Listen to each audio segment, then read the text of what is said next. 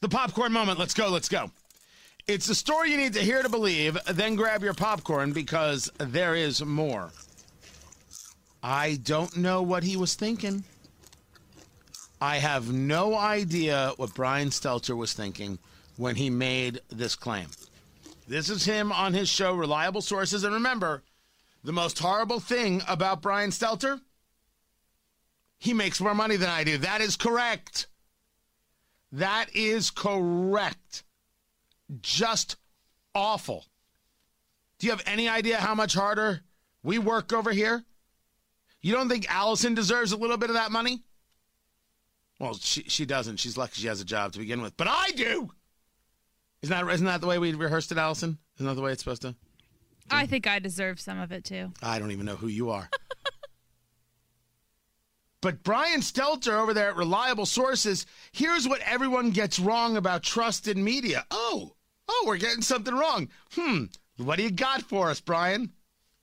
Whenever anyone asks me about trust in media, I try to ask, what do they mean by media? Because everyone is a member of the media now. The media includes the New York Times and also a no name blogger. So let me propose to you a, a different way to think about trust in media reporters versus repeaters. This brand new research by Gallup says American trust in the mass media is at its lowest point since 2016 and near a record low overall. But think about it. Almost everyone trusts some form of media. Everyone trusts something. It's just that many people trust CNN and many others trust Fox, even though we're not really two sides of the same coin. So I won't deny that some people trust CNN, even though they've been proven wrong, and some people um, trust Fox. And I won't argue that Fox has gotten things wrong. Of course they have. And I won't argue that CNN has gotten things wrong. They got a tremendous number of things wrong. But you still have him, of course, playing that CNN is better than Fox. And if that's not true, but here's where it gets maddening. So it's obvious that when pollsters ask about the media as a whole, the results are abysmal. And that is in large part due to Republican sentiment that you see on your screen here. So you see these lines diverge over time. The blue line much, much higher than the red line. Republican trust in mass media is at rock bottom lows. And yet, Fox's ratings are high and Fox's stars are beloved. So there is trust there. But the chasm, the canyon between Democrats and Republicans is critical to understand. Democrats First, can we just he, he called it a chasm and I'm not and I'm sure I'm pretty sure it's a chasm. Maybe it could be called a chasm. All right, that was just that was just me noticing uh, that there. That was pretty uh, pretty interesting. Continue. Democrats say they generally trust mainline news sources. Republicans say they do not. The space between them is Grand Canyon sized. And as Matt Gertz of the Liberal Media Matters noted, the thing about that partisan skew is that it means that negative press coverage is much more damaging to Democrats, whose voters will believe it, and less damaging to Republicans, whose voters generally won't believe it. It's an interesting point. But the even bigger point, I think, is about what the press is. What's the nutritional value of the content? Is it produced by reporters or by repeaters? So, at the risk of repeating myself a little bit, okay? Repeaters are the talk radio shouters who tell listeners to hate the other side. They're on TV and radio telling the same story every day. Okay, Brian. Talk radio shouters. I don't I don't know how I'm supposed to just sit idly by and and allow that conversation to go forward. An attack on talk radio. I knew it was coming. You knew it was coming. We all knew it was coming. I thought it would come from Biden. I didn't know it would come from Brian Stelter. Outlets like One America News, which replays Donald Trump's lies on a loop and runs random news packages made by other companies. Repeaters are all over Facebook in hyper-partisan private groups that cherry pick stories and confrontational memes and make you really rageful.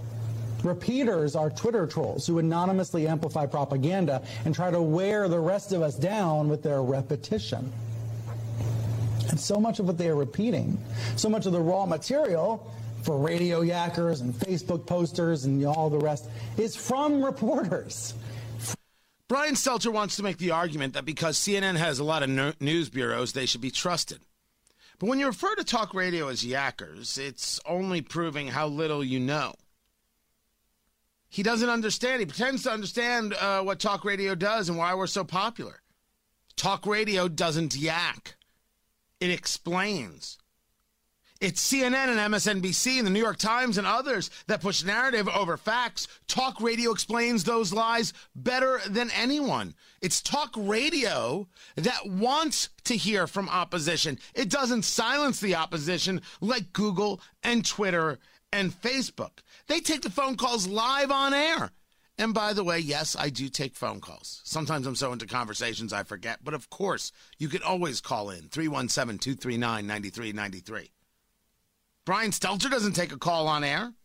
He wouldn't take a call on air.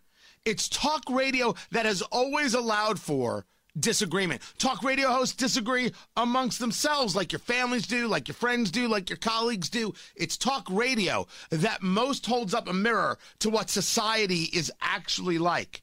But Brian Stelter and his ilk mimic the points of their colleagues and elites.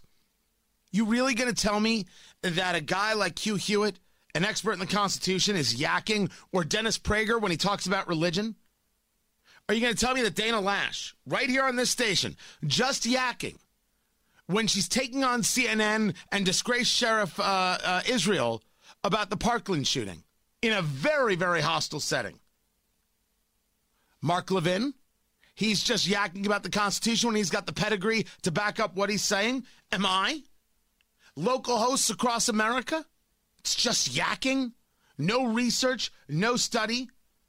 As I said, I always knew the attack on talk radio would come. But he hates the fact that talk radio is popular.